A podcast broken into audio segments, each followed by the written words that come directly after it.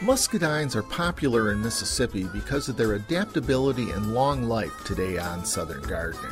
Southern Gardening with Gary Bachman is produced by the Mississippi State University Extension Service.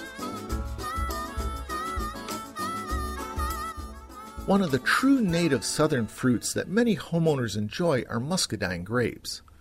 Muscadines grow well in the heat and high humidity of Mississippi, and in late summer will reward the homeowner with their sweet, fruity flavors.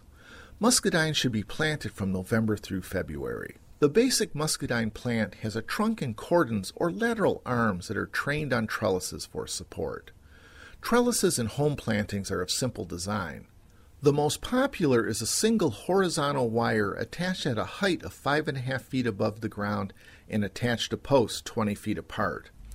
This spacing allows the main arms or cordons on each plant to grow up to 10 feet in each direction on the horizontal trellis. The fruiting spurs develop on the cordons. Commercial growers use a more sophisticated double trellis system. Muscadines require consistent soil moisture for good fruit production. The use of drip irrigation can help ensure the moisture needs of the vines are met.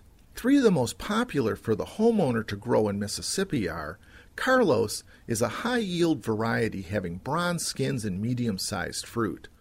Doreen has bronze skin and medium sized fruit. And Noble having heavy yields of purple fruit. All three of these are self fertile varieties that are excellent for juice, jelly, and wine.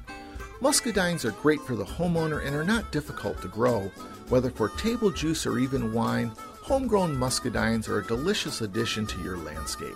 I'm horticulturist Gary Bachman for Southern Gardening. Southern Gardening with Gary Bachman is produced by the Mississippi State University Extension Service.